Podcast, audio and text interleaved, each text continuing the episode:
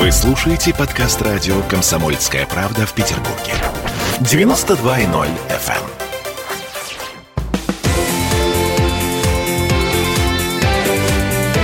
«Картина недели».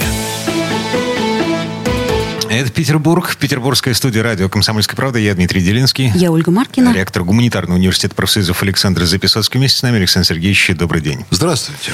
Ну что, приступаем к подведению некоторых информационных итогов этой недели. Главная тема... Э... Прямая линия с Владимиром Путиным. Естественно. Главный вопрос не как это было, а вообще что это было. Очередной сеанс связи с народом, сеанс ручного управления государством.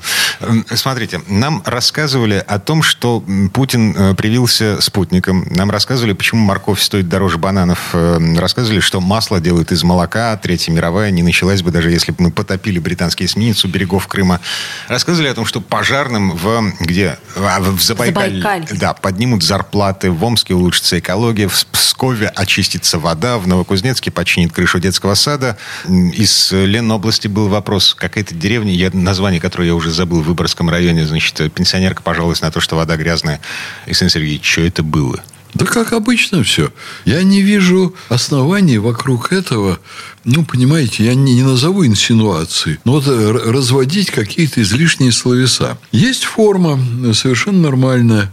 Лидера нации беседует с нацией. Это, между прочим, не Путин придумал. Вот я... Ближайший аналог, который у меня в памяти вдруг, так сказать, появился, это я приведу. Это беседы Рузвельта по радио. Вот телевидения не было еще тогда, по крайней мере, в таком виде. Наверное, были первые эксперименты в то время. А Рузвельт выступал, разговаривал вот как-то от себя, высказывал свои соображения. Я даже не знаю, была ли там обратная связь. Но он выступал о положении в мире, о положении в стране, высказывал свои мысли, делал это очень спокойно. Людям это безумно нравилось, потому как, вы знаете, многим, не всем, конечно, далеко, но очень многим интересно, а что вообще вот первое лицо, а чем он живет, а в каком, так сказать, он состоянии, кто в рабочем... крахмалит воротнички рубашек. И что он пьет из кружки. И это, в общем, интересно. Это мне, кстати, да. понятно. Это вполне и, понятно. Нет история. Ничего особенно странного. По-моему, это совершенно нормальная форма. Соглашусь вот, с вами полностью. Вот вы знаете, в советское время был у каждого руководителя организован прием граждан по личным вопросам. Другое дело, что кто-то к этому подходил от души, кто-то подходил формально. Были другие традиции, когда, допустим, ну, руководитель города, он встречался с каким-то активом городским, и они говорили о наболевших проблемах. А сейчас при вот таком развитии средств массовых коммуникаций есть возможность поговорить первому лицу со страной. Замечательно, что у нас есть такой лидер, который может вести вот такие многочасовые беседы, не так, как лидеры других стран перед узким кругом журналистов, которым заранее раздали вопросы, а лидеру на шпаргалках там написали ответы, поместили их рядом там с объективом камеры. И то он есть, так... это наша фишка такая? А? Это наша фишка. Да то, нет, что... ну, это, в общем, показатель... Ведь этого же нигде нету больше. Это чисто наша... А, в Венесуэле еще есть. Я думаю, в любом случае, что это показатель, понимаете, того, что у нас есть нормальный политический процесс, нормальная жизнь, нормальная беседа руководителя с людьми. И это очень хорошо. Но а... посмотрите там, допустим, вот если в Чехии будет выступать какой-нибудь Бабиш, например. Кто с ним будет четыре часа разговаривать? И будут ли сотни тысяч вопросов к нему? Ну, Чехия и страна поменьше. Но... А тем не менее, на четыре часа наберется или нет беседы у страны. Может Александр быть, Сергеевич, там проблем не так много, но я шучу. Да, погодите, да, да. Нормально ли это, что президент ядерной державы занимается вопросами водоснабжения деревни, черт, я опять забыл, как она называется, в Выборгском районе? И не только эти. Крыши детского сада. Вы понимаете, мне кажется, что Владимир Владимирович Путин действительно имперский президент, который хорошо и прекрасно решает вопросы внешней политики. Но когда ему задают вопросы, которые, по сути дела, должна решать региональная власть, это нормально?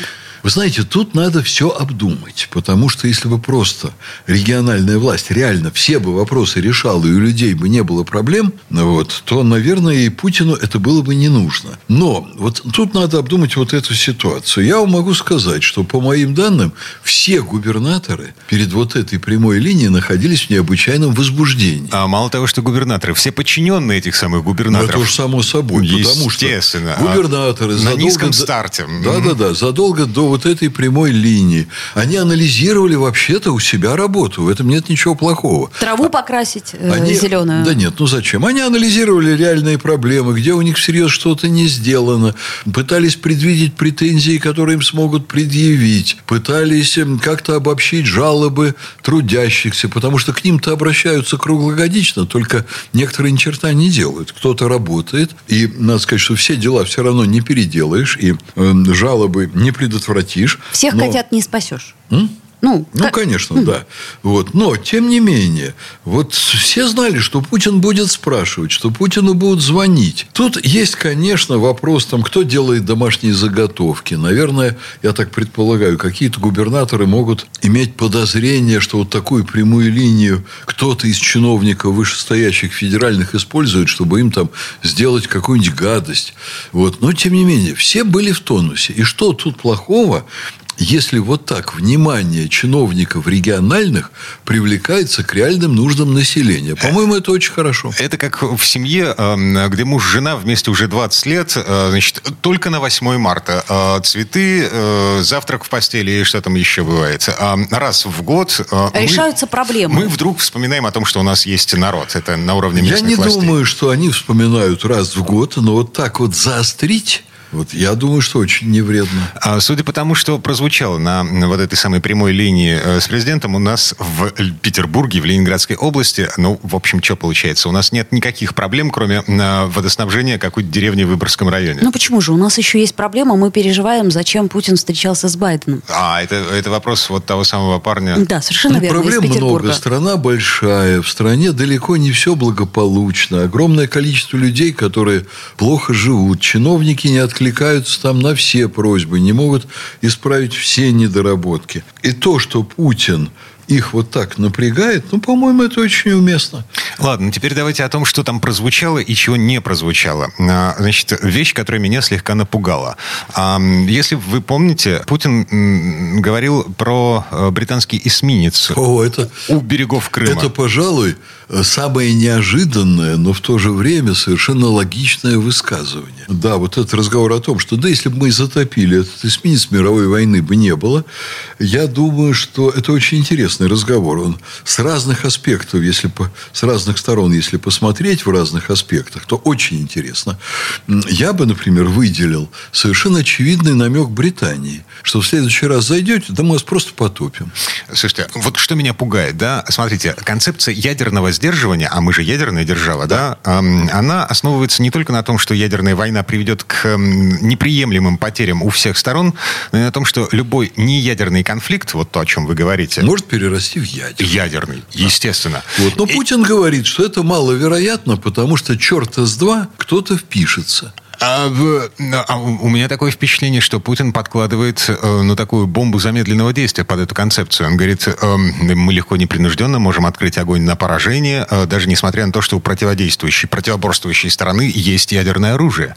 Более того, а еще он говорил, как, как раз тоже были события вокруг Крыма, что если будут очень досаждать, то мы применим ядерное орудие, а ядерное оружие без малейших колебаний. Вот если нужда позву... потребуется... Вот нужда будет в этом. Мы применим ядерное оружие. Весь мир в труху, а мы в рай. Если ты это говоришь, то тогда вероятность того, что тебе придется это делать, она становится ничтожно мала. Потому что оппоненты начинают очень тщательно взвешивать. Путин обязан обезопасить границы страны. Он обязан строить свою работу так, чтобы... Нам было, по большому счету, все равно, признает Британия наши границы, признает она то, что Крым наш, или не признает. Нам это безразлично. Войдете военным кораблем в наши территориальные воды, будем топить. Это очень четкая, понятная позиция. Думаю, что не посмеют, а посмеют — их потопят. Позиция силы и уверенности. Да, конечно. Угу. А без этого эти ребята ничего не понимают. Они будут наглеть. Вот как Мадлен Олбрайт. Значит, ее спрашивали, когда они расширяли НАТО, входили в Балтию, фактически оккупационные войска НАТО входили. Вот ей говорили, а как вот там Россия к этому отнесется? Она говорила, а нам наплевать. Вот прямо так и говорила, что нам все равно, как Россия к этому отнесется. И Путин говорит, а нам все равно, что они будут делать потом, войдут в наши территориальные воды, еще потопим. А дальше пусть они там соображают. Это очень правильно. Только так и надо с ними разговаривать. Угу. Ладно. Это был, ну, фактически единственный э, геополитический вопрос. Но там, да, были, были еще высказывания насчет Украины, насчет того, что э, российский народ и украинский – это единый народ. Да, это его позиция. Зеленский да. уже высказался по этому поводу, что, типа, в этом случае был бы э, жовто-блакитный флаг над Госдумой, а так мы не единый народ. А так он клоун. Вот он такие вещи и говорит, как настоящий клоун. Ну, при При этом Путин сказал, что он не считает украинский народ вражеским народом. Кроме того, он сказал, что Зеленский – это человек, который отдал Украину под внешнее управление полностью. Вот. Я думаю, что он совершенно прав, что это именно так и было сделано. Потому что вот так, как американцы там обнаглели при Зеленском, они, конечно, даже при Порошенко, который там стелился как мог, не наглели. Mm-hmm. Я думаю, он более решительно, ну, некоторые вещи отстаивал в плане того, что нужно себя вести поаккуратнее. Зеленский просто лег а, под американцев. А, банановая республика. А, помните, такое понятие есть, да? Да, конечно. Россия превратилась в банановую республику внезапно. Это с чего еще? А, потому что вместо бананы моркови. Мы, да, дешевле, чем морковь. Но к этой теме давайте вернемся через пару минут. Картина недели.